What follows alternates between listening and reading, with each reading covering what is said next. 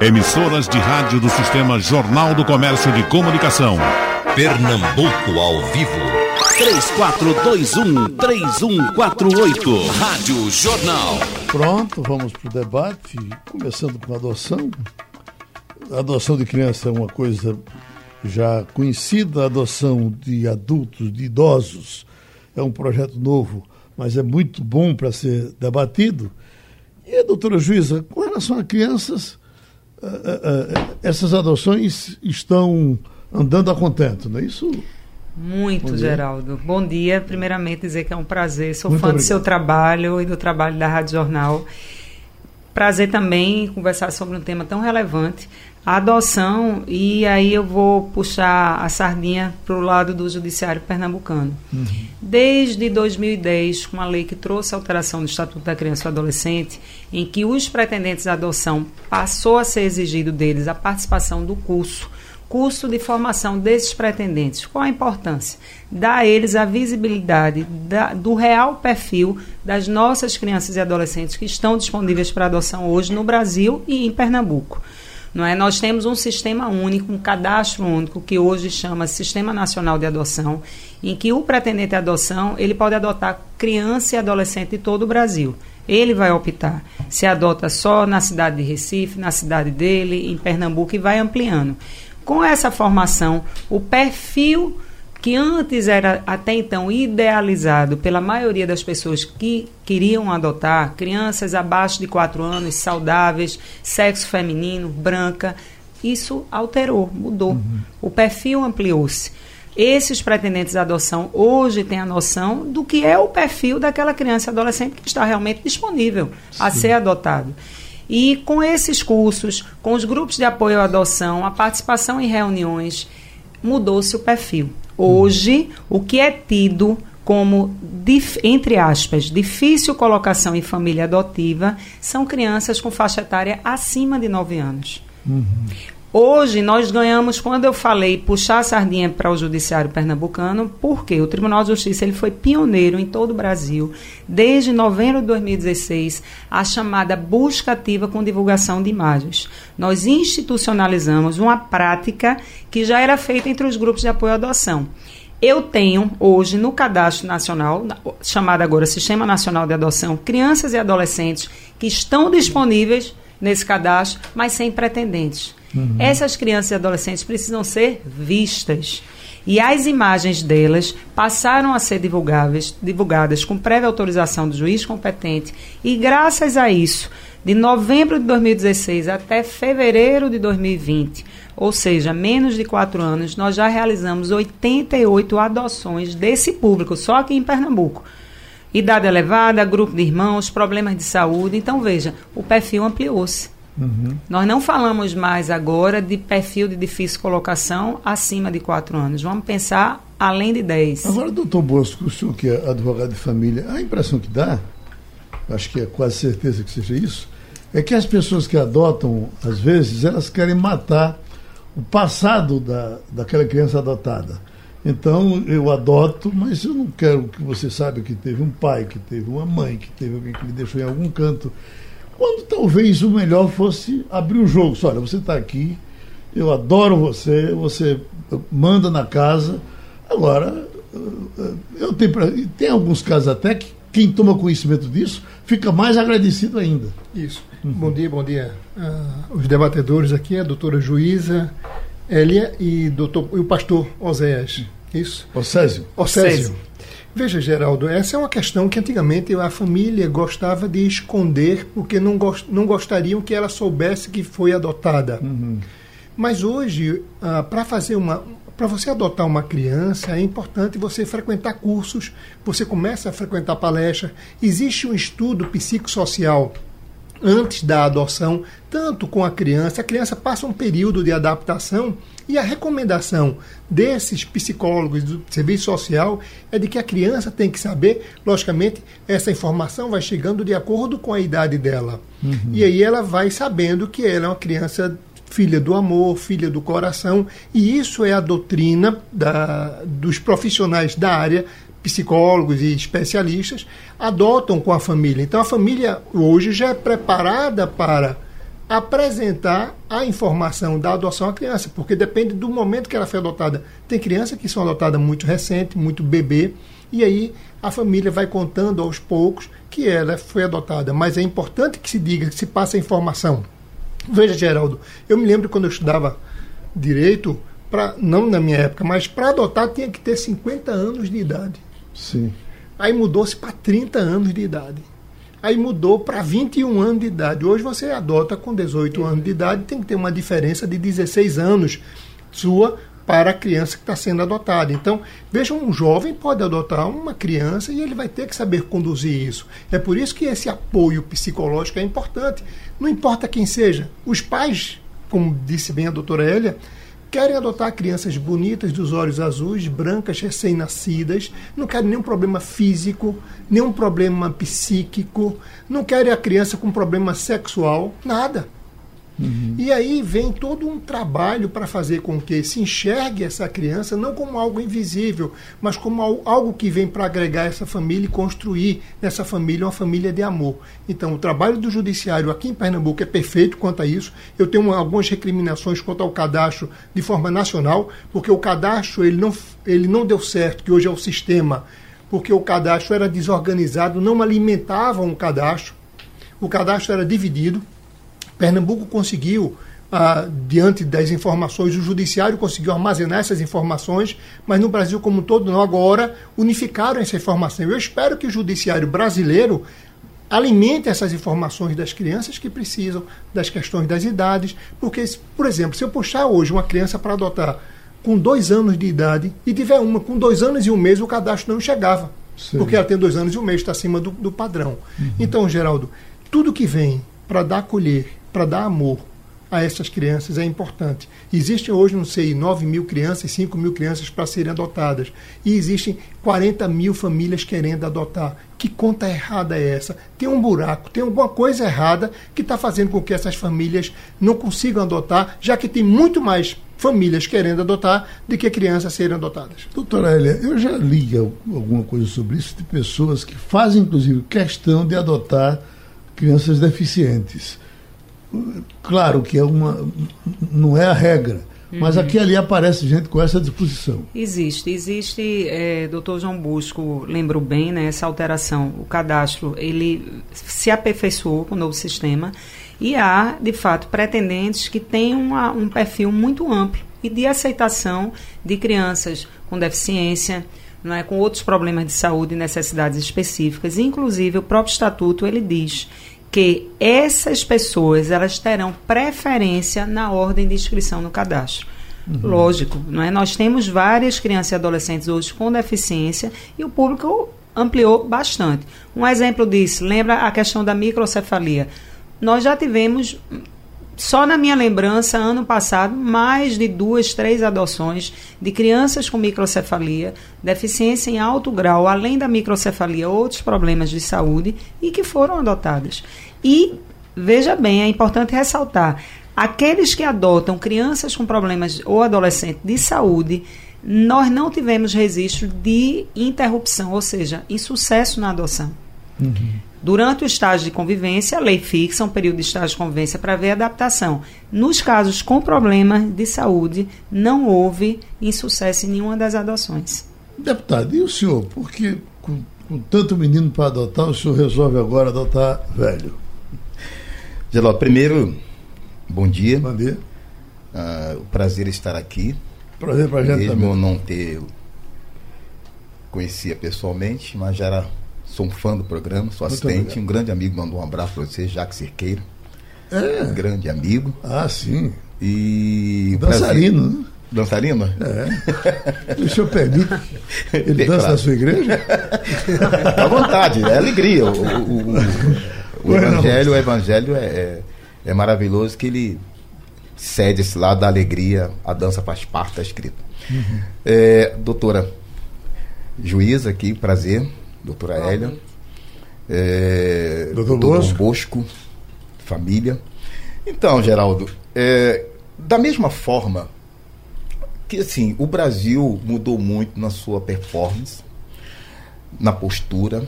Nós hoje, eu, eu percebo que nós, brasileiros, o Brasil que o meu país. Nós somos mais humanos. Ainda há pouco, o doutor falou uma coisa interessante. Para adotar uma criança, em ter 50 anos de idade. Hoje, com 18 anos, pode adotar uma criança. Uhum. Doutora fala das, é, a respeito de adotar as crianças com deficiência. A microcefalia, acompanhei bem, tem um projeto que nós aprovamos no Senado, fiz parte dessa comissão, questão da aposentadoria das crianças com microcefalias e, posteriormente, caso haja, infelizmente, um óbito, que a mãe, que, que tem toda essa preocupação de cuidar, toda a vida para, ela possa continuar é, recebendo devido ao tempo que ela fez. A mesma coisa hoje com relação aos idosos. Uhum. O Brasil envelheceu de uma maneira. não foi rápida, nós não percebemos é, a hora que o Brasil envelheceu. Da noite para o dia, eu conversava no bastidores com o doutor Dom Bush, ele viu o Brasil envelheceu. O Brasil está velho. O que fazer com os nossos idosos? Tivemos a questão das crianças praticamente resolvida, muitas coisas ainda sendo é, ajustadas, muitas coisas ainda precisam ser feitas. E os idosos?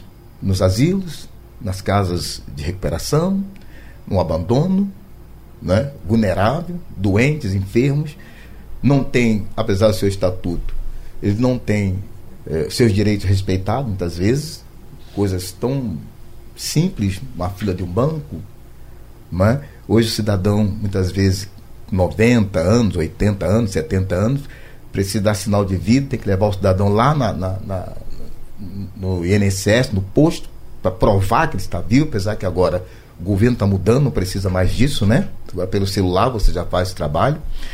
Então, baseado nisto, olhando a população envelhecendo, e resolvi então começar a meditar a respeito disso.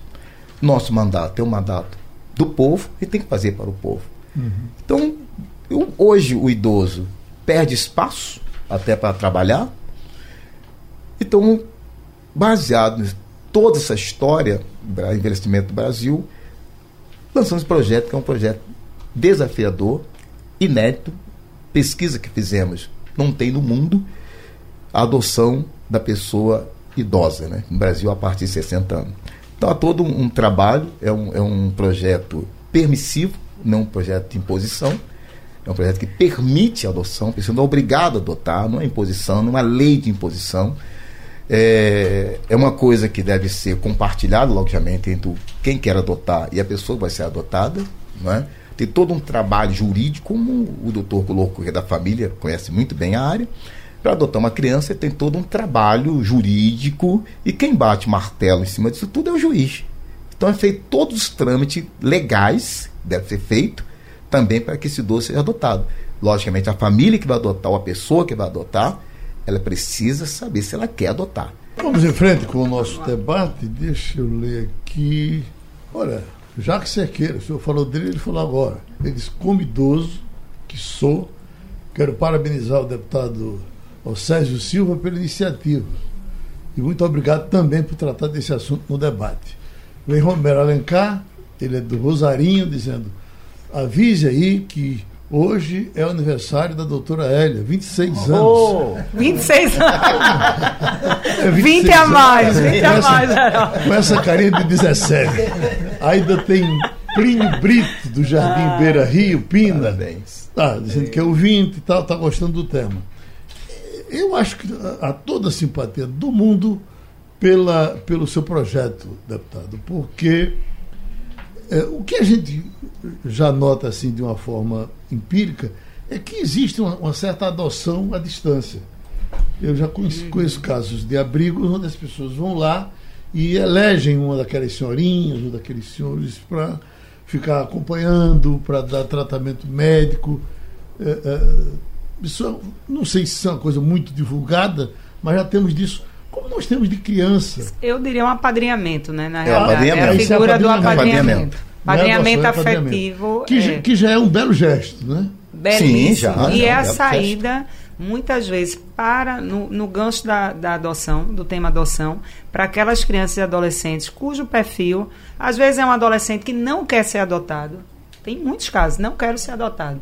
Então, o apadrinhamento, ele vai ajudar o quê? Ele ter autonomia para uma vida adulta. Uhum. Eu tenho um apadrinhamento afetivo, eu vou dar meu afeto, como essas pessoas que vão às, às instituições de idosos, que todo final de semana dá assistência. O senhor estava falando da, da, do nome que o senhor quer dar ao projeto, que é uma, ah, uma pessoa que ajudava a idosa. Então, o apadrinhamento afetivo é isso. Tem um financeiro, eu vou custear um curso, um tratamento de saúde, ou profissional. Uhum. Eu sou um médico ou um advogado que vou dar uma assistência pontual àquela criança ou adolescente. Então, é o apadrinhamento que vai ajudar. É uma convivência comunitária também, se não vai haver adoção.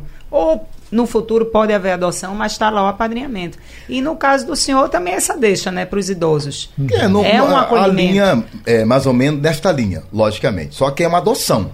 Na, na, ainda há pouco conversamos, do, do, do, falar tiro do abrigo para minha casa, uhum. certo? Lógico que isso aí é, passa por um processo também psicológico, médico, juiz, como o doutor colocou a família. A mesma coisa. Só de estar adotando uma pessoa idosa, acima de 60 anos. Esse é o ponto, né? É? Eu acho bonito é. o projeto porque eu estou dando uma opção. Você não é obrigado a fazer não. essa adoção. Mas se você tem um amor a uma pessoa, a um idoso, você faz, entra no processo de adoção daquele idoso. Uhum. Hoje a lei brasileira protege o idoso de várias formas. O Estatuto do Idoso já protege o idoso. Se você quiser proteger o idoso, você entra com um processo de interdição, uhum. você dá toda a proteção. Muitas vezes o, o idoso hoje é jogado em abrigos uhum. pelos familiares, quer dizer, não querem ter nenhum tipo de contato, mas tem pessoas que não são familiar, mas que têm o mesmo amor ou tem amor para dar, ou tem um carinho, um afeto, que é proteger aquela pessoa idosa, enfim, cada um é cada um. Eu estou dando o projeto de lei do, do deputado Orcésio, é proteger essa pessoa. Se Exatamente. tem alguém querendo proteger, por que não protegê-la? Aí tem as repercussões.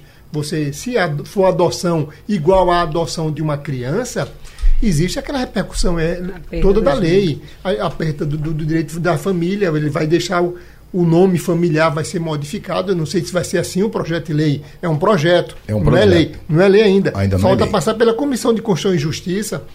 Tem todo um. Vai sofrer emendas. é, emendas, tem todo um arcabouço ainda a Exato. ser organizado. Mas se essas discussões todas, Geraldo, obrigatoriamente terão que ser apresentadas nesse projeto. Mas a essência do projeto, a alma do processo, do, do projeto, é proteger um idoso. Você quer dar amor? Proteja. Eu Exatamente. É, é, o senhor, quando, quando começou, para não esquecer o que o senhor disse na entrada, o senhor disse que é, fez a lembrança de que nós estamos ficando um país velho, né? Velho. E o que a gente observa, não, não, não vamos esquecer que o velho, em geral, dá trabalho, né?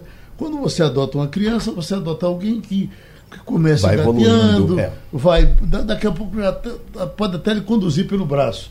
Quando você vai adotando um, um idoso, você sabe que dali para frente uhum. ele, ele é o contrário, ele vai passar a lhe dar mais trabalho do começo até o fim. Portanto, é muito bom pensar no momento dessa adoção.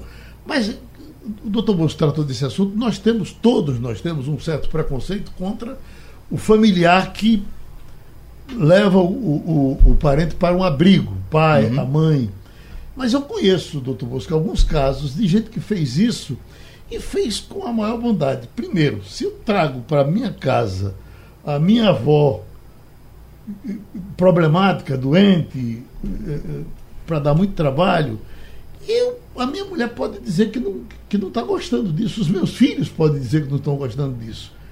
Eu botando num abrigo e custeando e, e, e, indo lá e dando carinho, eles se enturmando lá no abrigo, jogando dominó, brincando. Uhum. E, às vezes, talvez se preste um serviço também é, nessa parte. Eu, eu acho que a, eu, eu... É, o, o, o, objetivo da, dessa, desse projeto, pelo menos o que eu li, é dar assistência a esses que são, porque eu não encaro, isso não é abandono ao uhum.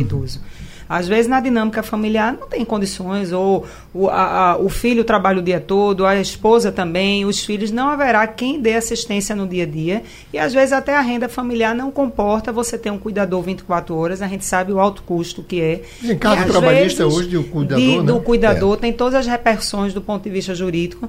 E às vezes você vai para uma unidade, é, é, uma clínica de idosos que vai dar toda a assistência, o familiar vai visitar Eu acho que o ponto não é esse, é não, aquele que é, é abandonado que, é, é pelos seus familiares, é, não é isso? É de abandono, a pessoa vive em situação vulnerável. Uhum. A prioridade. Logicamente que não está excluído se a família tem uma condição que quer fazê-lo. Agora, eu queria colocar uma vírgula importante, é o seguinte, é, não é a mesma coisa.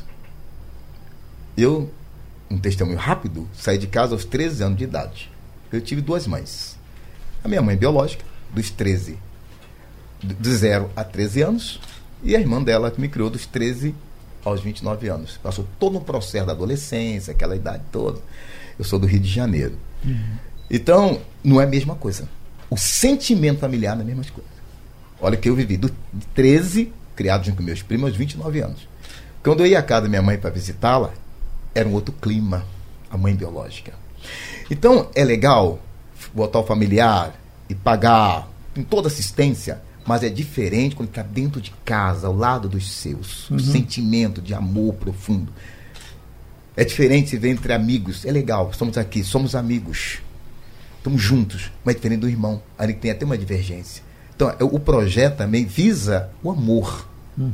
Então, a pessoa, você colocou muito bem, quer parabenizá-lo. O amor, quem vai adotar, tem que ter amor. Ela tem que estar sabendo. Ela pode receber ônus, também tem os bônus.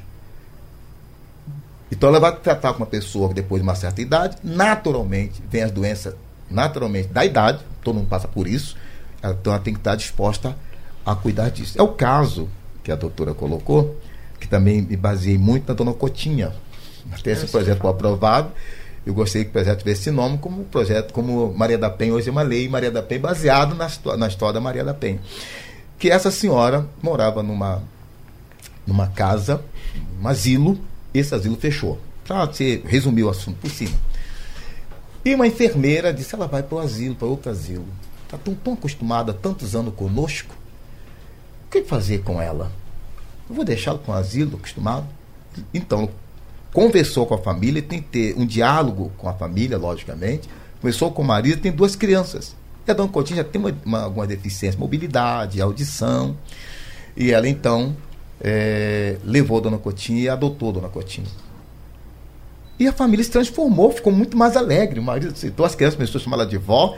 Então, assim, o, esse, esse carinho, esse afeto, essa coisa de amor, de família, como sendo a avó das crianças, como fosse um filho, como fosse um pai. É isso que nós queremos. Que há vários apadreamento, outros é, é, é, é programas bacanas. Você, eu visito asilo visito o asilo, tenho ajudado no que for possível o asilo Cristo Redentor do meu amigo, o doutor Manuel Jerônimo, gente boníssima. A gente, tem ajudado, a gente percebe que às vezes a pessoa está um pouco é, é, é, depressiva, falta do familiar, a gente faça uma visita. Quando ele vai embora, que a pessoa sente. Então o projeto é amar essa pessoa de todo o coração, como é, Geraldo acabou de colocar. Quando a pessoa adota uma família branca, adota vários negros. É amor. Uhum. Né? Esse caso, esse caso aí, que não vou entrar no mérito, mas é amor. É isso que o projeto traz. Né? Não é aqui tem um amparo legal no, no Estatuto do Idoso? Tem todas, mas não tem nada que adotasse. Então tem idoso que ele quer viver em família, no seio da família. E, para, e para adotar, eu entendo que é uma necessidade, até com o idoso, do vínculo familiar, do vínculo humano, do vínculo. Exatamente. Então você jamais irá entrar no processo para adotar um idoso se você não se tiver não um vínculo um com vínculo, aquele idoso. Exatamente. Da mesma forma é com Por a criança. analogia, no estatuto, é. um dos requisitos é isso, a existência desse vínculo de afeto, de afinidade. Então tem que ter, né? É. E colocou, é um ato de colocou a questão também da, da, da, da um treinamento para isso, né? não, né? essa convivência. Tem, mas esse vínculo tem que ser tão forte. Tem porque, veja forte. bem, veja como é o raciocínio. Numa criança, você sabe que você pega uma criança e lá na frente aquela criança pode ou não te ajudar, pode uhum. ou não cuidar de você, pode ou não ser um parceiro seu na vida. Perfeito. Já no idoso, não.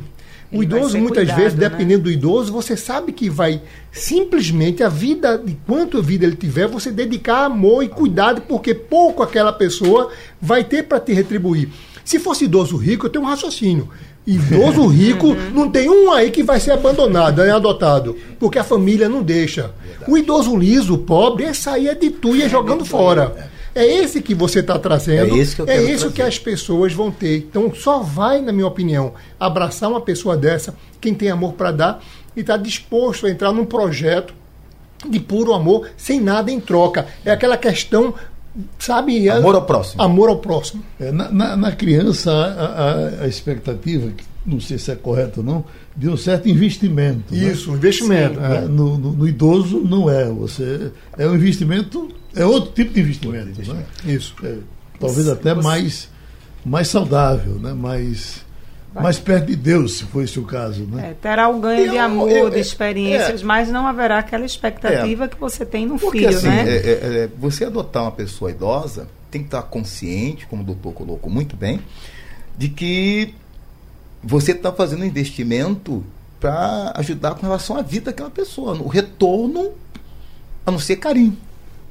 Que isso Então, é tão bom, é né? tão Nos bom. engrandece, né? O, Eu- o retorno há, afetivo. Há um tempo atrás vi um, um documentário a respeito disso. De ve- o documentário de velhos abandonados. É muito triste. Eu chorei. Ele sozinho numa cama. Quantos anos você tem? Eu tenho 85 anos. Vive aqui. Um banheiro, um sanitário, um sanitário, num quarto. Como é que o senhor conta? "Ah, Eu tenho o Bolsa Família me ajuda, eu faço minha comidinha. Quer dizer, uma pessoa dessa é preciso que tenha muito amor. Você dá vontade de chegar lá, vem pra cá. É um ser humano. Porque, por exemplo, quantas dessas pessoas estão abandonadas, jogadas a sarjeta, desculpa a expressão muito forte, contribuíram muito com o nosso país? Quantas pessoas elas foram ajudadas? Nós não sabemos. O deputado, o projeto, em que pé está o projeto? Em, em fase. Está em comissões é, é, ainda? Vai passar pela comissão. Uhum. Né? Então, falando- vou fazer agora é, uma segunda audiência pública. Se eu pudesse, sei lá, conosco seria tão bom, vou enviar um convite para participar. Irei especialista no assunto, vou enviar- um especialista no assunto, porque eu sou um parlamentar, faço a- as leis, mas preciso dos senhores que são os profissionais no assunto que vêm nos orientar a questão jurídica, vamos trabalhar muito bem a questão jurídica, como o doutor colocou também a respeito, a doutora colocou, de quem tem patrimônio, logo tem que saber, de, Exato. desvincular isto e deixar bem claro um projeto enxuto que quem desejar eh, adotar, esse é o caminho. Ela não terá retorno financeiro, não terá. O retorno dela é o seguinte: eu dei meu, o amor a essa pessoa. Então, cuidei até que a morte separou. Olha, rapidinho aqui os depoimentos. Adroaldo está em Cajueiro Seco, dizendo a doutora Hélia é uma pessoa muito simples e capacitada. Sou fã dela há muito tempo. Olha aí, doutora. Obrigada. E hoje, e hoje ela está de parabéns, Geraldo. Hoje é Reconheço o seu trabalho a favor da adoção. Fico feliz. É isso que Oliveira da Macaxeira disse. É bom ter cuidado com a adoção de idoso, pois muitos irão adotar o idoso pensando no dinheirinho da aposentadoria dele. Esse aqui, deputado, a atitude é muito boa e bonita da adoção de idosos, mas eu tenho quase certeza que ela termina não passando. As ONGs de direitos humanos, de defesa do idoso, não vão deixar. Bom, eh, o tempo está curto, mas a gente anunciou na chamada que falaria um pouco de costumes, porque isso está tá sendo a moda, é a grande discussão de se sexo, se fala de sexo na escola, se não fala. Doutora, qual é a sua posição sobre isso? Eu, eu, eu acho que tem, esse tema tem que ser abordado na escola. É lógico que respeitando eh, as idades, porque é diferente você ter uma educação sexual para um público adolescente e para crianças. Então, isso tem que ser analisado com muito cuidado. É uma questão que tem que ser abordada pela família? Tem. Mas isso faz parte do processo da educação. Então, eu, eu entendo e me, me filio aos que defendem a abordagem respeitadas às faixas etárias. Isso é muito importante. É, dentro desse debate, eu não me lembro quem deu um opinativo. E em relação a essas cartilhas, que isso tem que ser muito cuidado, porque não pode ser uma cartilha única ou uma abordagem única. Você lidar é, com a criança de 9 e um adolescente de 12, 13. É outra cabeça. Então a gente tem que ter cuidado, inclusive para não estimular, não é isso, a prática, a experiência sexual cedo. Mas o jovem, ele tem que ser advertido, educado, conscientizado das, da, dos meios de prevenção e eu concordo, isso tem que ser abordado na escola também. Doutor Bosco, onde foi que o senhor aprendeu sexo? Sei lá, acho que, que pergunta aí. Lá em Glória do Goitá, no danado foi. na, rua, era na rua. Na, coisa... na, na, nossa vida foi, foi mais ou menos assim. Na rua. Né? A, Primeiro, é. a, a, a, família sempre teve muita dificuldade de falar de sexo é. com o filho, né? Conversa. Eu, puxa vida, se minhas filhas resolvessem, papai, vamos falar de sexo aqui. Eu digo, deixa eu afastar. Mas veja, Geraldo, quantas experiências podem ter sido traumatizantes ou em, um, em uma idade indevida porque não foram devidamente é, é, de, a, aberta ao diálogo com seus pais. Eu digo a minha experiência enquanto meu, meus pais sempre foram, meu pai médico, olha, é isso, o que pode acontecer, doenças sexualmente transmissíveis, você começar uma experiência sem a maturidade. Então, quando você é informado, é muito mais fácil você começar no momento certo, Não, com a pessoa certa, com a responsabilidade, doutora, uma, uma, gravidez indesejada uma gravidez na adolescência. Indesejada na adolescência é uma destruição é da Pois é. Né? E hoje está acontecendo com muita frequência geral de hoje, os valores que Exatamente. se busca hoje não possui mais. As famílias estão muito mais preocupadas com o WhatsApp do que com o filho. Do que a conversa. Do que com a com conversa, com o diálogo. Eu... Então, só um momentinho, pastor, veja que situação buscar e trazer valores para uma criança de 10 anos, 9 anos e tratar a coisa com a idade dela certa sobre determinados assuntos, já que muitas vezes a família não consegue dar. Nós estamos falando de um contexto amplo de uma nação gigantesca. Então, as pessoas extremamente humildes hoje, pobres, não têm condições de passar valores. Às vezes têm, mas o ambiente faz com que esses valores não, não, não se aprofundem, não se enraize na criança. Então, buscar e dar valores a essa criança protege a vida dela no futuro, porque uma gravidez indesejada, uma doença, uma AIDS. Geraldo, aqui o governo não fala do que nós temos dos problemas, a AIDS está assolando, tuberculose, pneumonia, tudo que era doença que tinha sido acabada voltou aí no nosso no país. Público jovem, no né? público jovem. Adolescente uma coisa sido erradicada. Então você tem uma questão de saúde pública muito séria e muito severa. Uhum. Agora, só um detalhe que eu já disse aqui por diversas vezes, uma coisa espantosa. Isso há, há perto de 40 anos. Uma amiga minha muito querida, a doutora professora Vilma Guimarães, que foi secretária de Educação de Olinda, fez um, uma pesquisa no Recife e nos deu a informação de que a, a, a vida sexual das meninas de rua já naquele tempo começava com 9 anos de idade. Você imagine. E ainda é recorrente. E continuam é, abandonadas. É uma realidade. É uma realidade. É uma ninguém vê. Cruel. É invisível para a gente, Geraldo. É invisível. O Ministério Público sabe o que acontece. Eu sei que acontece. Ninguém faz absolutamente nada. A gente faz de conta que não vê. Isso é correto? Uhum. Isso é justo? Então, buscar valores eu acho importante. Apresentar na escola esses valores, extremamente, extremamente importante. importante. Levar para a família, em clubes de, de, de, de, de bairros, de associações, extrema. Agora, a coisa com um determinado valor de seriedade e de respeito. Deputado é, é, pastor, é bem, o senhor bem... ensina sexo na sua igreja? Não, a Bíblia fala sobre sexo. Fala? Fala, logicamente. Logicamente. A Bíblia fala sobre sexo. Deus fez todas as coisas. Agora, é preciso saber falar como falar. A minha preocupação, que Mas Deus engravidou Maria com 15 anos. Não foi cedo demais? Deus engravidou Maria foi o Espírito Santo, é uma obra de Deus. Aí você não me, me comprometa, isso aí é outra coisa. Mas assim, a preocupação minha com relação a é, esses ensinos nas escolas, se as pessoas que vão ensinar estão preparadas para isso. Essa é a grande questão. A doutora colocou. Você fala para uma criança de 9 anos, para outra de 12 anos, é uma coisa. Esses profissionais estão preparados para lidar com isso, porque eles não foram lá atrás também preparados. Essa é grande discussão. Eu não tenho nada contra que se fala, apesar de ser evangélico, tenho nada contra. Pelo amor de Deus. Tem que ser orientado, tem que ser falado. Agora, como falar, na hora certa, o que falar para orientar. Porque, por exemplo, é, a família mais pobre, por exemplo, a dificuldade de falar sobre isso. Né? Na minha casa nunca se falou isso. Nove irmãos. Né? Então a gente aprendeu é, a nossa na com rua. a natureza, na, na rua, rua, no dia a dia. Pronto.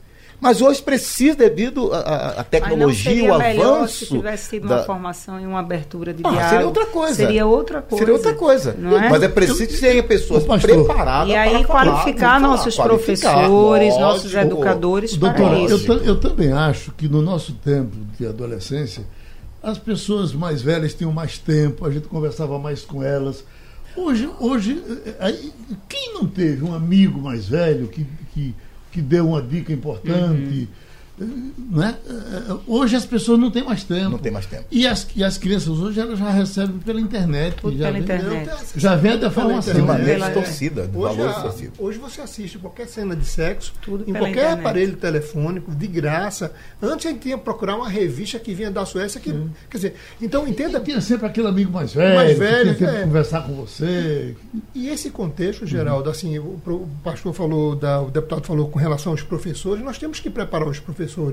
Se temos uma deficiência, vamos instruir. O que não podemos é abandonar as crianças. E se calar E é se sobre calar um assunto sobre tão um assunto importante. Tão né? importante.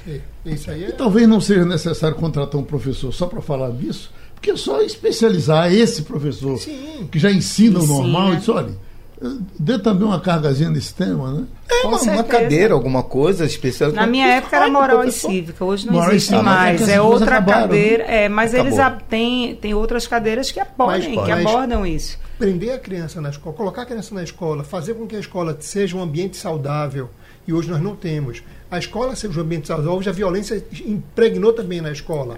Transformar um ambiente bom, botar a criança em dois, dois horários, dois, dois turnos. Horário integral. Horário integral. E, e vincular a criança com esporte, atividade esportiva. E nesse, nesse tratamento com a criança, você passar essas informações é extremamente saudável. O que nós temos hoje é o abandono. A criança vai para a escola só para comer. O professor está sem motivo nenhum, está ganhando mal e está com medo da violência. Então nós estamos perdendo val- valores gerais.